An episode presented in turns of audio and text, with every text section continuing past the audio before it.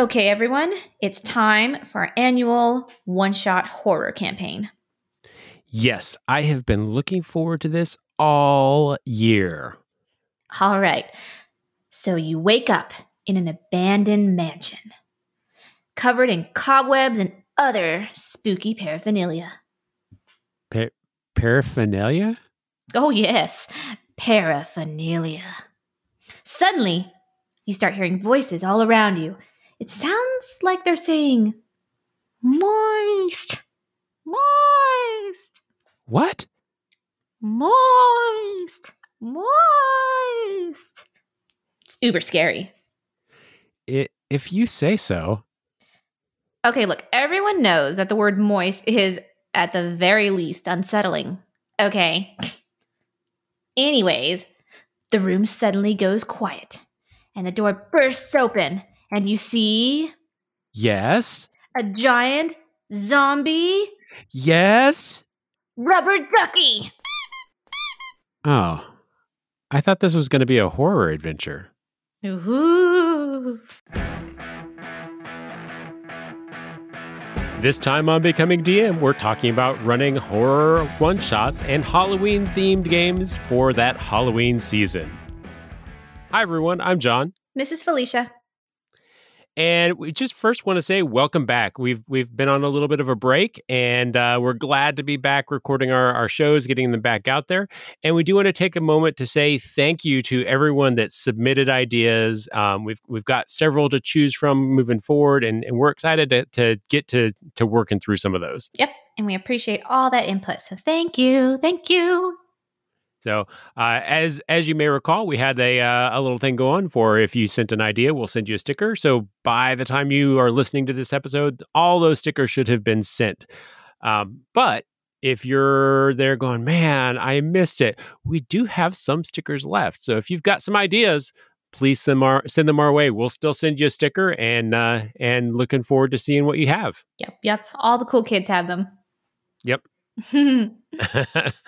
so let's talk a little bit about what we're really trying to do here today and and for that i'm going to let you kick it off felicia Yes. So, um, essentially, you know, with Halloween coming up, uh, for those Halloween enthusiasts such as myself who prep for Halloween months in advance, um, we wanted to kind of go over some really great sort of one shot campaign ideas for this upcoming Halloween season. So, if you're interested in creating that kind of spooky campaign for your players, um, spooky paraphernalia yeah, spooky paraphernalia. um, then we've got some ideas for you and just some tips and um, suggestions for you guys to kind of take it to the next level, enhance it like we normally do um, to help you guys give your players the best spooky Halloween campaign possible. Um, yeah and typically when we talk about having these themed episode themed uh, sessions like this mhm. it's really best to look at it as a as a one shot or maybe a two shot Yeah. um, just to capture that that seasonal thing Mhm. and then you can move on with your campaign the way that you you were doing before Exactly.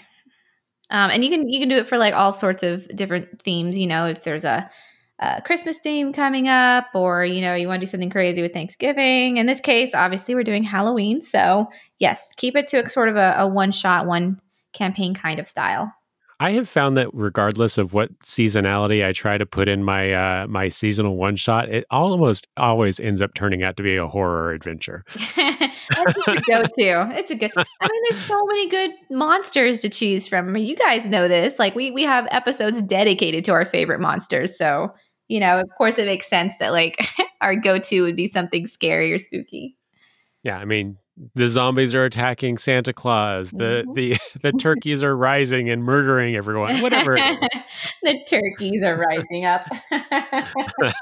Aw. All right, but um, first things first. When we talk about this, and we'll sound like a broken record again. Mm. Keep in mind your players and what your players are gonna like and what they'll be into, because Yes. I I know that there are players out there that love the things like solving a mystery and and there are players that hate solving mysteries and so if you Mhm. plan on doing this and you're going to do like a murder mystery and you've got some of those that hate it you're going to have some players that are checked out for most of your most of your session there Yes. and you know on on a related topic you know you have some players that are really into like gore texas chainsaw massacre style and others mm-hmm. who are just really not about that um, and also you know depending on the age of your players maybe it's just not something that's appropriate for that age group so you know just make sure that you choose a, an appropriate halloween theme that um, accommodates your players best absolutely and um, so, based upon what they're interested on, you've got a bunch of different options, oh, and, yes. and, we've got we've got kind of a list, and we'll talk a little bit about them, but we're not going to go into too many details because I think you can probably figure them out. Um, mm-hmm but just kind of a sampling of some some Halloween themed ideas are like one is a murder mystery, and mm-hmm. I was recently running a murder mystery with with my players, and they spent all night. Um, they were trapped on a ship and running around trying to find who murdered somebody.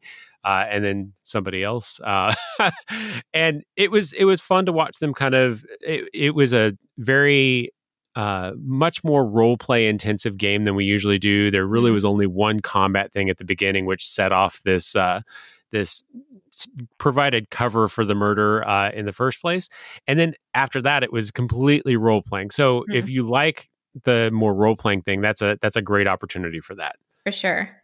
Um, there's also, you know, the straightforward, hey, let's go kill a monster kind of campaign. Um, mm-hmm. You know, you can make it an uber scary monster. Um, there was one I was recommending that I was just talking to John about earlier, and I was saying, man, wouldn't it be fun to have a story with a were owlbear? I mean, come on. Uh, like it doesn't get any better than that. A were owlbear, come on.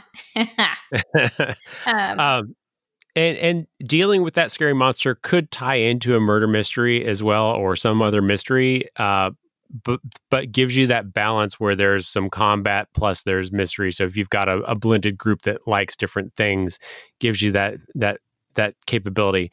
And one thing, if you haven't looked at it yet, uh, to look at if you're trying to do a, a, a monster based uh, themed episode, take a look at the False Hydra because they're kind of um, horrifying. right on line with our theme. Yeah, uh, if you're not familiar, false hydra is basically something that that consumes living things, and when they consume them, everyone that ever knew anything about them, it's like they never existed. Mm-hmm. So, it's a cool way to have some backstory play into the into the game and stuff like that. Yeah. But uh, you could do a whole episode on on false hydra. I'm not going to get into that. There's there's several other good resources out there if you if you want to take a look at it. I think another good option, potentially one that, like kind of you were saying, can kind of develop and get into something bigger.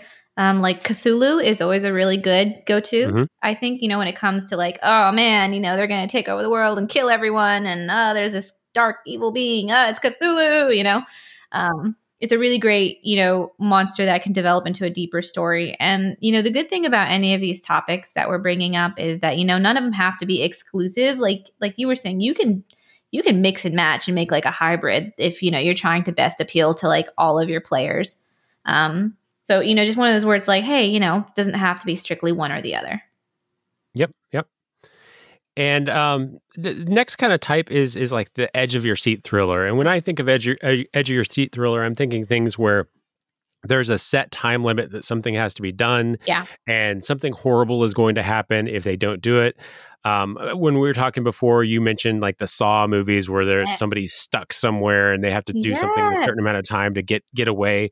Uh, but it could also be something like like some sort of all-consuming thing that they're free to move around, but if they get off task, then they're losing time that that mm-hmm. that they they can't afford to lose. Yeah. And the fun thing about like these types of scenarios is it's a really great opportunity to be creative with things like booby traps and mm-hmm. you know things that trigger off certain parts and, and especially if um you know whether you're doing theater of the mind or modular tiles or maps like it's just a really fun opportunity to like bring those elements into your campaign um a cannibal shed like you got kidnapped by cannibals and you're stuck in their shed and now you got to figure out how to get out like that's very that's another fun one that you could try and do as well or you're stuck in their basement something like that Yeah, and and in in situations like this where you've got that time bound thing, uh, a trap doesn't have to be your traditional trap where it does damage to the to the player or anything Mm. like that. A trap could be something where you do something and it causes something to happen that makes you lose time, whether it's because you have to fix something to move forward or Mhm. because it advances the the timeline of the story further than they'd expected. Yeah. Um, so it's it's it's a it's a I think it's a, a fun way to to continue with those those traps, but have them be a little bit different than your players are used to experiencing. For sure. And speaking of time, uh, our next time, or our next topic rather, um, is one that involves time bending or time travel. Um, I recently purchased a small one shot campaign courtesy of Wyloch um, that was called Julinda's Gauntlet. And it kind of mentioned essentially that you were in this gauntlet, you were trying to get from point A to point B, but you got stuck in a time traveling trap. And essentially, you had to try and figure out how to get out of that time loop. Um, but it was really fun because you have the opportunity um, one kind of like choose your own adventure sort of if you guys like those stories when you were kids growing up where it's like hey if something doesn't work bam all of a sudden you're back at the beginning uh, and doing it again. And then a little element was that I was going to say it's kind of like that um, that show Russian Doll if you've seen that. yes Where Oh every time she dies, she goes, she's back at the beginning and has to do things right to get through. I loved that show, and it, that's exactly right. Yes, it was. It was very much like, oh, dang, I'm back at the beginning. Okay, what do I have to do this time to try and live a little longer to figure out what's going on? Very much like that. And the fun thing is, is in this particular scenario with this campaign, you had the risk of running into yourself. So you know, it's also a fun opportunity to sort of like pretend that you're the players and sort of like poke fun just a little bit at like their voices or like their acting or whatever. Um, just a fun, different type of engagement with your players. So if you've ever had players that make fun of the voices you use, that's your opportunity right there. Yep, there. Revenge. And, and then, another another kind of like uh, Halloween themed is it could be a transportation to another plane where the entire adventure happens in in something other than the material plane that you're in, hmm which which can be interesting in ways I think because a lot of the um, rules for how things work, and I don't mean like game rules, I mean like the natural rules for how things work change up when you go to these other planes, Mhm. and and the players are going to have to figure out how to operate within these new set of rules to to move the ball forward. Yes. And those are really fun. I mean, like, just think of just regular like physics. You know, can people jump far? Can they fly? You know, um, does you know spell do spells work the same way or you know it, it just is day and night night and day like you know there's just all sorts of different things you know are things backwards or you know do people eat food like frogs eat their food hmm very interesting things small things but it's it's yeah definitely a fun way to like just change things up. Um, even if it's a small thing like oh instead of trying to roll high you're going to roll low or something like that. It's definitely an opportunity just to kind of throw those little quirks in there. Yep.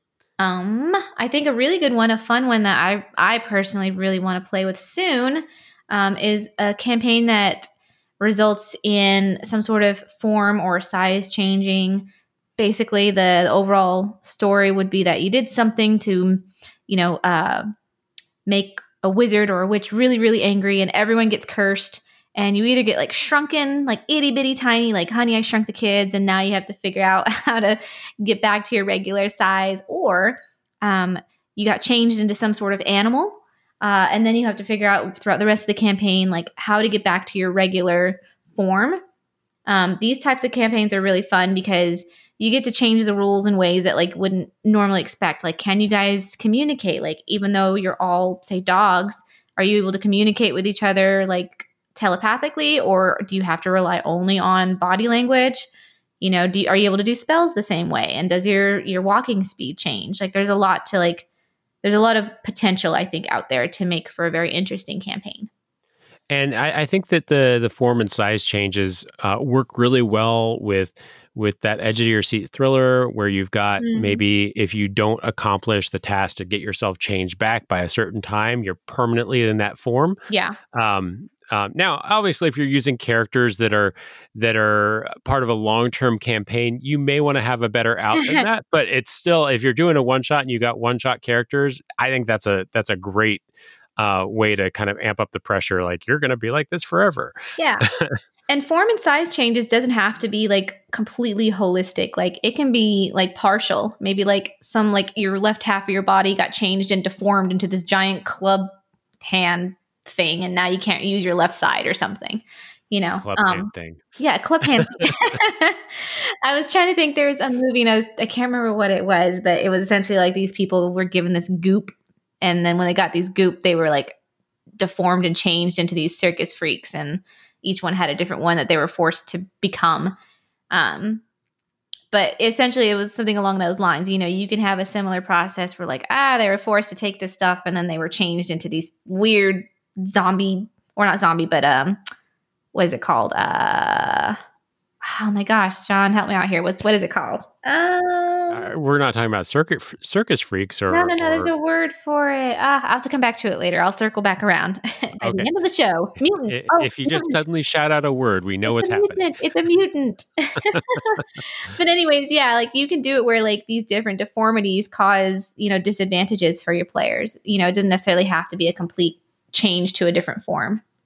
Yeah, and it, it's a great way to take a, a party that maybe is a little bit higher level that Mhm. that just feels like they are n- nigh invincible, um, and really give them a, a a handicap that they have to learn to deal with, and Yeah. and get, make it make it a challenge that they haven't had a challenge in a while, maybe. Yeah, exactly.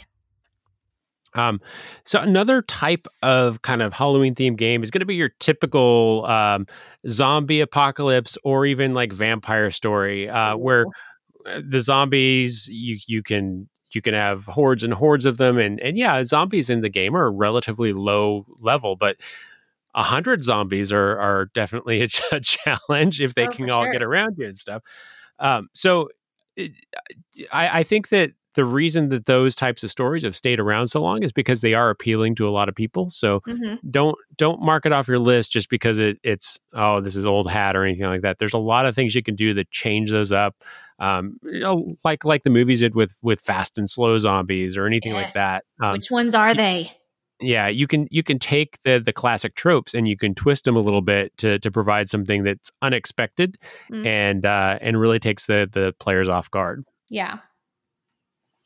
So uh, the other thing, uh, you know, I think we kind of covered all of, well, not all, but you know, some of our favorite themes when it comes to um, doing Halloween style campaigns.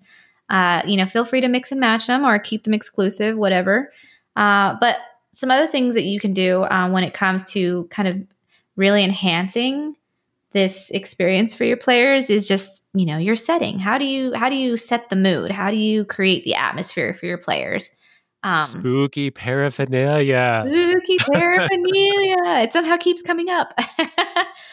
But yes now we're serious. Spooky paraphernalia people. All right? Um it can come from as many things or it can come from something as simple as just how you say things how you phrase things. You know what kind of campaign are you running? Are you running a theater of the mind do you actually have sets um, modular tiles things that you've built that you're going to use your miniatures on um, you know if you're doing theater of the mind then you know it probably behooves you to ahead of time sort of contemplate how you're going to describe these things you know are there an extra amount of entrails all over the place? Is there a plethora of cobwebs that they come across? Who knows? And if you're And- using, uh, oh, go ahead. I was gonna say, and, and we we mentioned this in the setting the scene episode a, little Mhm. while back. If you need to make sure that you describe this scene in detail throughout, regardless of whether it's a, a high stress scene or Mhm. just something inane, because it's the contrast between those two and the the change in words that you're using that will really highlight it and and set that mood for the players. Absolutely. And and we are not just talking like visually, you know, like do they smell something rank, like the smell of rotting flesh that offends the nostrils? You know, or do you hear something moist, moist, you know? Um all opportunities to really like elevate your campaign for sure. Yep. Uh, also, um, it, it, some of these things that we're talking about, setting the mood, it, it's easier to do in person. Um, you can still do some of them, like especially the language you can do if you're playing online, but some of them are going to be easier in person. Like music, I know Mhm. that you can share music online, doing uh, like a Spotify account or something like that. But I think in person, it, it's a bit more impactful. Yes. Um, and and choosing the music that that goes with your scenes and if you if you really want to get into it you can plot out by scene what music you want to use Mm-hmm. and and even at at turning points where something happens you can switch that music and really um really make an impact with the with the change of music and what's going on there Absolutely. And I'm, you know, strictly speaking, it's not just music. I mean, we're talking like background sound effects too. mm-hmm. You know, do you have scary sounding moist on repeat for the background noise?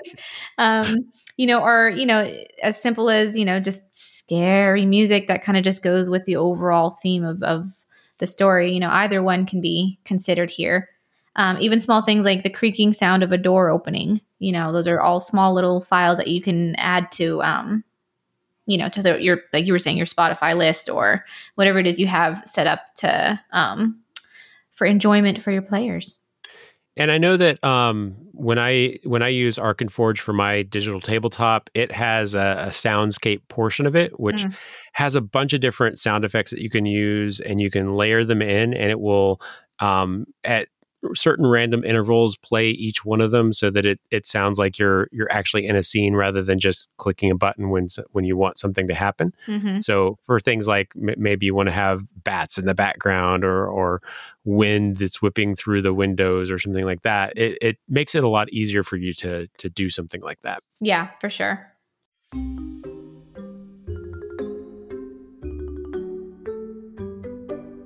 Becoming DM may have been on a break, but Darkwind is always there for you. No matter the time of day or night, you can point your browser to play.darkwind.org and get to playing. With its thousands of rooms, unique weaponry, and a plethora of character classes to choose from, there's always something new to check out when you log in. Best of all, Darkwind is 100% completely free. That's right, there's no need to buy an expansion source book. All new development is included in Darkwind for the same low price of $0. What are you waiting for? Point your browser to play.darkwind.org and start playing today. Um, a couple other things, you know, to consider. You know, pacing. You know, the the pacing of of your campaign. Maybe it starts off very slow and very cautious because you really aren't sure what's going on, and then all of a sudden these traps are set. No, now time is of the essence, and you've really got to like make your way through these things. You know, things like that. Like how you convey your pacing to your um to your players is is one way that you know another element that you can really add to really make this feel like oh my gosh this is this is a pretty exciting campaign you know Yeah, and when you talk about pacing, I think one of the important things is when you get to that rapid fire part where where things are happening and there's no room for breaks i think it it helps to make that reflect in what the players can and can't do. If they suddenly say let's take a rest so i can recover some hit points no you can't do that. There's there's stuff barreling down on you and yep. and also keep in mind that when you're when you're doing pacing like that um, try to structure your breaks in a way that they don't break the immersion. So yes. um, if you're just suddenly into this fast paced portion, you should have taken a break before or be ready to take a break when it's all done uh, because you don't want to break that up because it will just it will ruin the uh, the mood and the and that fast pace um, rapid fire uh, thing you're you're aiming for. yeah so before you get on that portion let everyone know if you've got to use the bathroom now's the time to go you speak now or you forever hold your pee Ah. Well, the other thing you can do, and one thing that's like my favorite part, anyways, of Halloween in general is just decor. I love Halloween decorations. And so when it comes to things like this, like, you know, setting a Halloween themed campaign, it is a great opportunity for y'all to maximize your Halloween decor. I'm just saying. You've got cobwebs hanging down from the corner. That's great. You've got wall panels that have haunted mansion backgrounds. Amazing. You've got a candy bowl that looks like a skull. Awesome. Put it on the table. Just saying, things that you can have decorated around your house can also add to the game experience itself. And it's a perfect excuse if your if your significant significant other doesn't want to have so many decorations. Say, I'm doing it for the game. For the game, babe. I got to do it for the game. Yes, exactly. Yes. And then for someone like me who goes crazy at Target and Halloween City or whatever, uh yeah, it's a it's a slight ever so slight addiction this time of year. Mm-hmm. Um but you know, my players need me. So I'm doing it for them. Yes, it's all for them. Nothing for you. It's all for them. I know. I am a selfless DM. Thank you very much. Uh, but to the to the room decor thing, I think that lighting can also really help out. Yeah. Um, don't if you're really trying to set this kind of horror theme or mm-hmm. something like that, don't have a really well lit room. Mm-hmm. Um, I I have actually even played in a game once where where you were in the dark and in order to roll the dice or to check your character sheet, you had a flashlight and you could only use it when you were doing that one thing. And then the rest of the time you were in the dark because you were in darkness in the in the adventure. Oh, which so cool. I, yeah, was, was I will say an extreme end and it it was really cool to to play in that. Uh, it may be difficult to to execute, but having dimmer lighting to where people can see is still better than just a brightly lit room. Oh yeah, and and you even I mean even if you just want to have it just for setting the mood itself, like those little scary Halloween like tea lights, the ones that like go off of like the watch batteries and stuff. Mm-hmm. Those are fun to like even just put around the table or some people have modified them so that you can actually use them as part of like your setting on like modular tiles and built scenery. Uh, it's just one of those things where it's like, you know, you can use lighting, like you were saying, in a way that actually engages the players directly, or you can just use it for mood setting and just to kind of give the overall like the ambiance a little bit of a of a spooky vibe. Yeah, and if you have the ability f- from your DM's chair to make the light lighter and darker, especially mm-hmm. if it's not as noticeable, that can add to it without the players really noticing it. To like just slightly gets lighter, and and maybe they're feeling a little better, and then it gets darker. Um, if you're able to do that, I think that would really add a, a lot of coolness uh, to to the session. You would do something evil like that, like right when they get to an important part, lights out. Sucks for you. Um, so another interesting thing that you could possibly try out, like I think John and I both agree that like, you know, strategically interwoven NPC voice acting is always a positive for any campaign. However, um, I think having you know unique voices during Halloween themed campaigns is even more so um, important just because this is an opportunity for you to really try out uh, different voices. You know, spooky ghost voices uh, you know that that were owlbear I was telling you about. Maybe he has the ability to talk. What would that sound like, right? Um, you know, it, it is an opportunity to really try unique NPC voices that maybe you hadn't considered trying before. Or if you've never done it before, then hey, you know, may as well take advantage of the opportunity and see if this is perhaps a chance for you to try out just something crazy quirky. But the one thing to make sure that you're doing if you do this is you want to practice it beforehand because the last oh, thing the last thing you want to do is to like be trying out your spooky sounding voice in the session and have it be like this. Hi guys. hey y'all. I'm a ghost. Uh, What's up? because yeah, again, we're talking about making sure that we we maintain that immersion because that is what's going to help the mood most is is not breaking the immersion and and if you if you're able to get your um, voices down to where they reflect what you want, it's just going to help that much more. This is like the time when we were talking about the swamp dragon. oh, swamp dragon. All right. I'll take kindly to your top round here. It's just like this. All right. So practice your best swamp dragon voice. I, I I was looking for something to say and I'm just speechless at that point.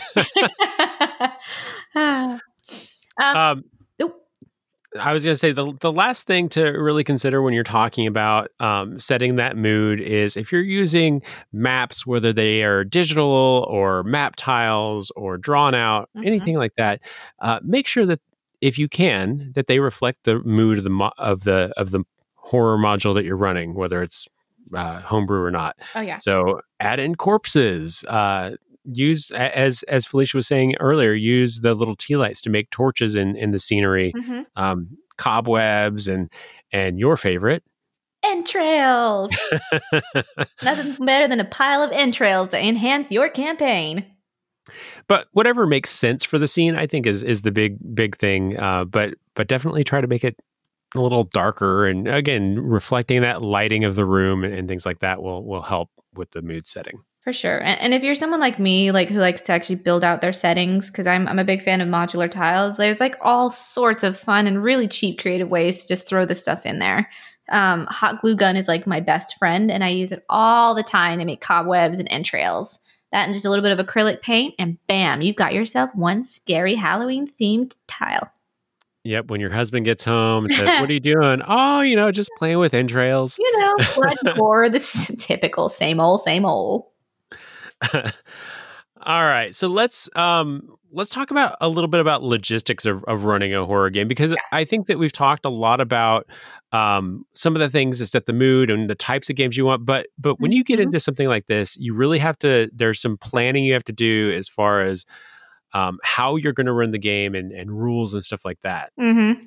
Stuff like this is important. I think, you know, people sometimes get carried away with the idea of the type of campaign they want to do. And then you're in the moment, you're in the middle of the campaign, and then you're like, ah, oops, I never thought about how X, Y, and Z works. Um, hold on, give me a second, guys. Let me think this over for a second.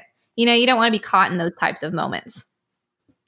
Yeah, and and I think that the first question to ask is is the party active or passive? So are they are they actively engaged in whatever's going on? Like if there's a murderer, are they being targeted by the murderer or are they observers trying to figure out what's going on and figure out who to blame and stuff like that? Cuz that completely changes um, how you're running the game and stuff like that and it it requires a lot more questions to be answered, which we're going to get to next. And I'll let you kind of take the next one.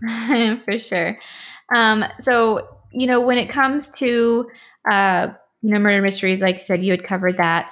Um, in other elements, and this works for murder mysteries, like you were saying, or um, it can work for the saw like edge of your seat thrillers that we were talking about. But is what your your your player is experiencing going to be like your typical combat scenario? Do they have an option to do constitution saving throws or dexterity saving throws? Or is it the second that they get hit by these particular things or people, is it bam, you done dead, DED dead? Um, because we've all seen the Saw movies and we know that the chances of any of those people getting out of there is pretty much non existent. So, just something to think about. If someone is caught in that cannibal shed you got, uh, and and you know a saw comes down and lobs off their head, are we saying that they can dodge that saw or are they just done?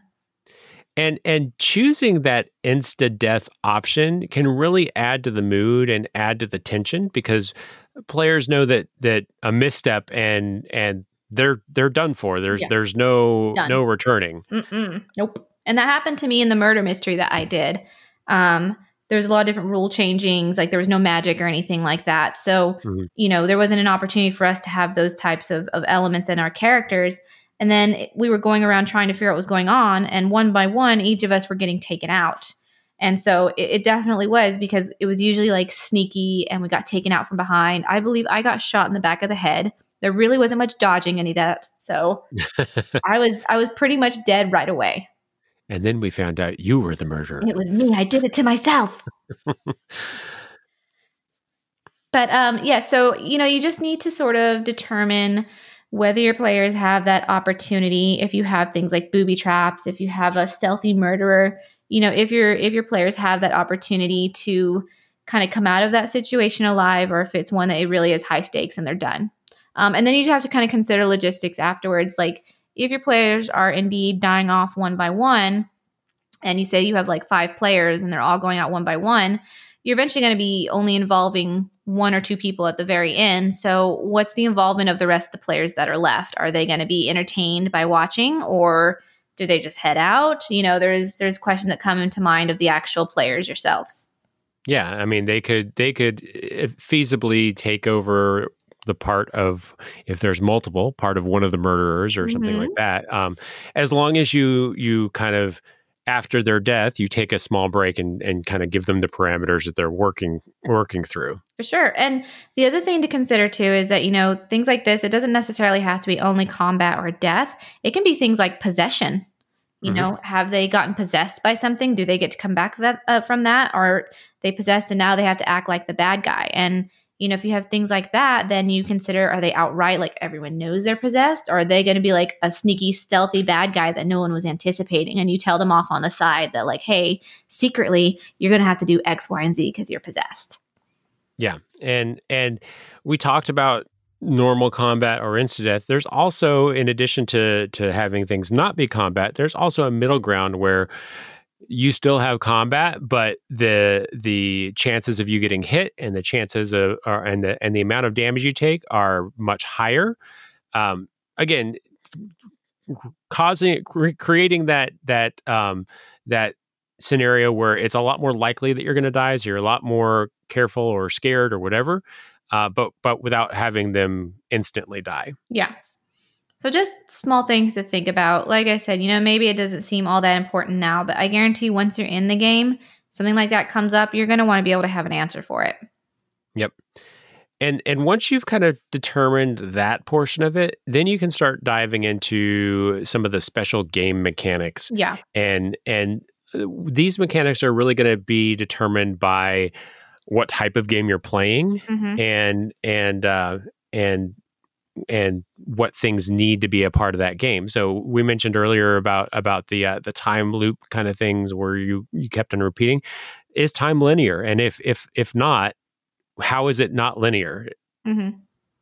How does that work? Like you know, are you a single point in time just flows right through you, or is it vice versa? Yeah, and d- d- is there a particular action that causes it to reset, or mm are the players operating at one speed where everybody else is operating at another, which is actually kind of a cool little. Uh, yeah, I was totally thinking mechanic. that's fun. oh man, that would be really awesome. and and if you do that, how do you track the time so that so that it's it matches up to what you were hoping it to match up for? For sure, yeah. Um, and then, you know, when we were talking about, let's say you go to another plane, like a demonic plane or something like that, maybe there's like certain rituals that have to be performed in order for your characters to be able to successfully make it out of something or to be able to accomplish a certain objective. Uh, you know, you can sort of test how you want rituals, if at all, um, to be incorporated in your campaigns. Yep. Um, uh, because if you're gonna if you're gonna have them have to get something get something done to transform back to what they were or or move back to their home plane or whatever it is you need to make sure that you understand what exactly those pieces are and what things may cause uh, that ritual to fail mm-hmm. uh, so I had a I had been running a, a game for uh, a group where this they were in this kind of self-replicating town that replicated every couple of days and if you stayed in the old town you basically got turned into this black stone and oh. the, the towns were inhabited by these uh, by shadows and the, in order to um, in order to fix it, they had to get these uh, religious leaders from the town to go back to the original town with them, perform a ceremony, and it had to be performed. The players didn't know this; they just knew it had to be performed for a certain amount of time, but it had mm-hmm. to be mm-hmm. performed for. I'm going to say five or six rounds. I don't remember now. And during that time, this this demon kind of appeared in their in their ritual circle and started to try and attack um, the uh, the uh, religious leaders to stop them from performing the ritual. And each time they knocked them out, it added a certain amount of time to the amount of time they had to do the ritual. And so the the players had to had to keep the ritual happening and there were all sorts of different parameters of like if you get knocked out then this happens and so it was good to have all that planned out because mm-hmm. it made it a lot easier to run the run the uh the scenario at that time for sure and the good thing that people, you know, or that you can consider for rituals is they can be used practically in every campaign. I mean, whether it's something like you were saying in that town, or whether it's a haunted mansion, whether it's a possession, whether you're stuck in a demonic plane, rituals pretty much have a, place in practically every campaign. So it's yep. something that can definitely be added to an element because it's not just about you like escaping, it's about how you escape that kind of adds a little more depth to the game that they're playing. Yep. So uh, another kind of mechanic to to think about when you're when you're planning it together, especially when you've got something that that involves a chase, is those chase mechanics. Mm. It's easy to look at a character sheet and say, okay, speed thirty, speed twenty, whatever this is how somebody's going to get away. But that really doesn't add any sort of thing to a to a horror campaign. Okay you're faster than this guy you got away. Mm-hmm. uh, um, so i it, um, i ran a published one shot last halloween as a as a uh, as a halloween adventure and they had a chase in there where they had multiple stages and each stage of the chase there was um, a skill check of some sort where somebody could choose to do one thing or the other thing. And they they rolled that so there was still rolling involved. Mm-hmm. and whether and when they succeeded they got to move on to the next phase. If they failed they stayed there and there was a a troll that was basically coming up behind them who was also doing the checks and was catching up to them um, over the time. So it added a little bit of um, little bit of tension as he got closer and closer to some of the guys that fell behind. Um, and then there was also additional mechanics where you could mark a trail to help somebody out and give them a bonus on their roll. Hmm. Uh, but but having something that that takes a chase and and makes it into into um, decisions and rolls and mm-hmm. and chance um, can can really I think make that make that kind of fun to to, to do. So yeah, well, and and, and you know any any type of you know specificity, any type of changes, any type of you know special circumstances.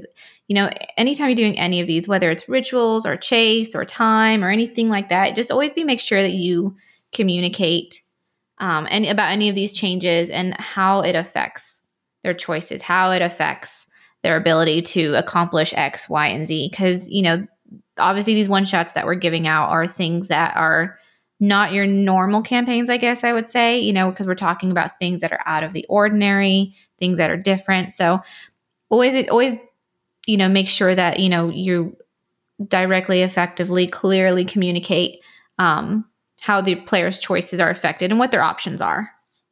Yeah, because the last thing you want is for somebody to say, I'm going to do this. And then after they do that, be like, oh, yeah, this failed because of this, this, and this. Mm. And, and sorry, not sorry. if you'd have told me that, I would have done something totally different. But yeah, okay.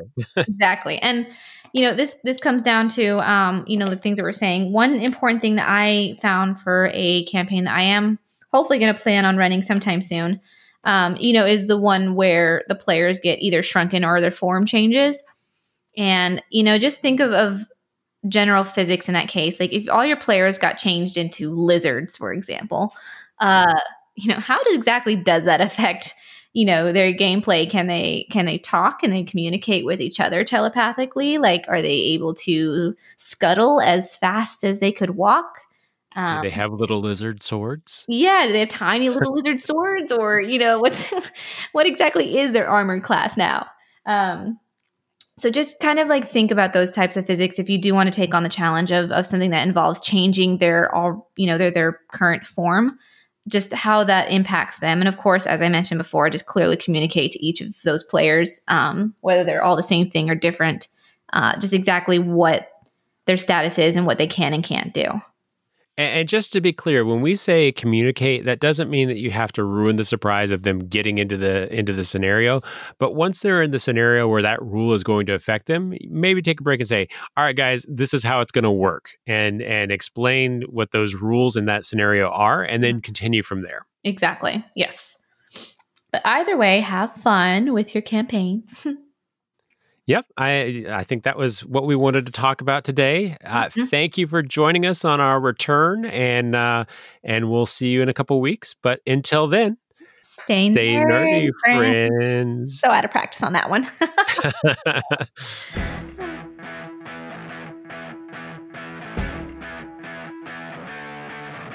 hey everyone, and thanks for joining us this week. If you haven't already, make sure to subscribe and rate us on your favorite podcast platform. It really does help. Becoming DM is produced by John Welsh and Felicia Martinez. The show is edited by John Welsh. If you've got an idea for a future episode, let us know. You can reach us at becomingdm.com, on Facebook at facebook.com slash becomingdm, and on Twitter, we're at becomingdm. We'll see you in two weeks.